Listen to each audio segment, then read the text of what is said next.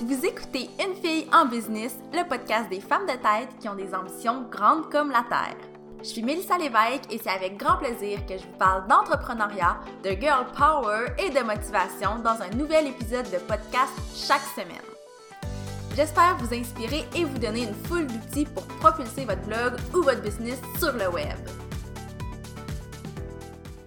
Bonjour tout le monde, j'espère que vous allez bien. Je suis tellement contente de vous retrouver aujourd'hui parce que comme vous l'avez peut-être vu sur les médias sociaux, je lance un défi que je me lance à moi-même de 7 jours de podcast. Donc aujourd'hui, c'est la première journée et pour les 7 prochains jours, vous allez avoir un épisode de podcast à chaque jour.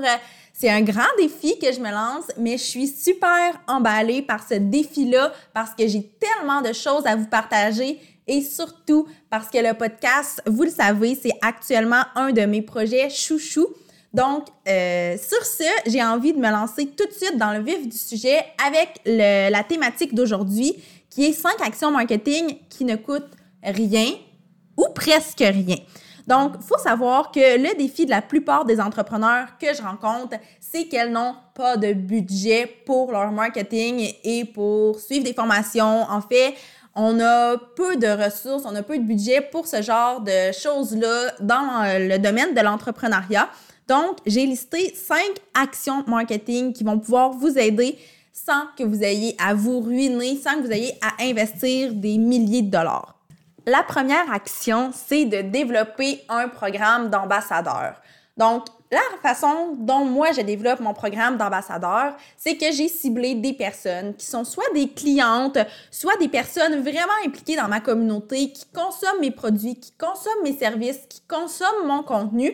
Et je leur ai offert un code promo qu'elles peuvent partager avec leur communauté pour parler de mes produits et services.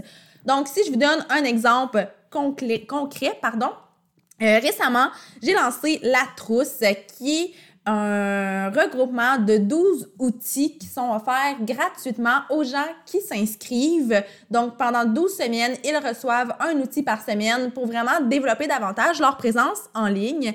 Et pour faire la promotion de cet outil-là, de la trousse, j'ai développé un programme d'ambassadrice et chaque ambassadrice a un code promotionnel qui fait en sorte que les gens ont accès à ça gratuitement, comme je l'ai mentionné et qui fait en sorte que plein, plein, plein de gens parlent de la trousse sur les médias sociaux et bien sûr, ils en retirent quelque chose en échange. Selon les programmes, selon les projets, selon les campagnes, ça va être peut-être une rémunération. Sinon, euh, dans le cas de la trousse, par exemple, ce que j'offre, c'est un crédit dans ma boutique en ligne. Donc, il y a vraiment plusieurs façons de développer un programme d'ambassadrice qui est méga intéressant. La deuxième action marketing, euh, c'est de travailler avec les médias traditionnels. C'est drôle parce que moi, je travaille sur le web et la plupart de mes clientes euh, misent tout, tout, tout sur les médias sociaux, sur leur site web, sur leur liste de courriels. Et je juge que c'est très pertinent de travailler avec ces outils-là.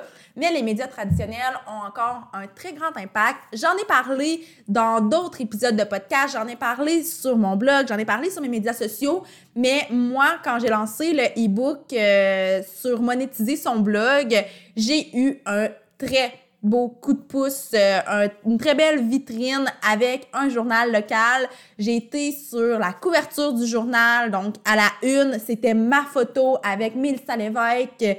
À l'intérieur, on parlait de mon e-book et ça, pour moi, c'est vraiment un non euh, négociable. C'est quelque chose de super important qui a autant d'importance qu'une pub Facebook, qu'un post Instagram, qu'un infolettre. Donc, je vous suggère vraiment de ne pas négliger les médias traditionnels. Et c'est pas grand chose d'envoyer un communiqué de presse aux médias quand on lance un produit, quand on lance un service, quand on a un événement et les retombées peuvent être très, très intéressantes. Ensuite, la troisième action marketing dont je veux vous parler, c'est de développer une stratégie de marketing par courriel. J'en ai glissé un mot. En fait, le marketing par courriel, souvent mes clientes me disent ouais mais les courriels c'est désuet c'est une stratégie qui est plus euh, qui est pas très 2019 au contraire, je vous assure que la liste de courriels est un outil très intéressant si on l'utilise de la bonne façon, si on développe une vraie de vraie stratégie avec ça, ça peut avoir des retombées qui sont phénoménales et pour moi ma liste de courriels génère énormément de ventes. Donc, c'est un outil auquel je crois et qui nécessite un tout, tout, tout petit budget. Une autre action marketing, la quatrième action marketing que je veux vous proposer aujourd'hui, c'est de collaborer avec d'autres entreprises, peu importe la forme que ça va prendre. Je pense que la collaboration, c'est toujours gagnant, c'est toujours un plus si on collabore avec les bonnes personnes, sur les bons projets, avec des ententes qui sont claires, à la limite des contrats pour vraiment s'assurer qu'en bout de ligne, ça va être vraiment bénéfique. Mais je vous assure que moi, les collaborations que j'ai faites et qui étaient bien faites ont été extrêmement bénéfiques pour moi. Et finalement, la cinquième action marketing en est une qui va de soi, mais c'est d'utiliser les médias sociaux de façon stratégique et je souligne de façon stratégique parce que utiliser les médias sociaux pour utiliser les médias sociaux, c'est facile, c'est simple, c'est aussi très peu, euh, très peu utile quand on le fait pas de la bonne façon. Euh, une des raisons pour laquelle beaucoup de mes clientes font appel à moi, c'est qu'elles utilisent les médias sociaux et elles n'observent pas de résultats. Et c'est tout simplement parce qu'elles ne l'utilisent pas de façon stratégique.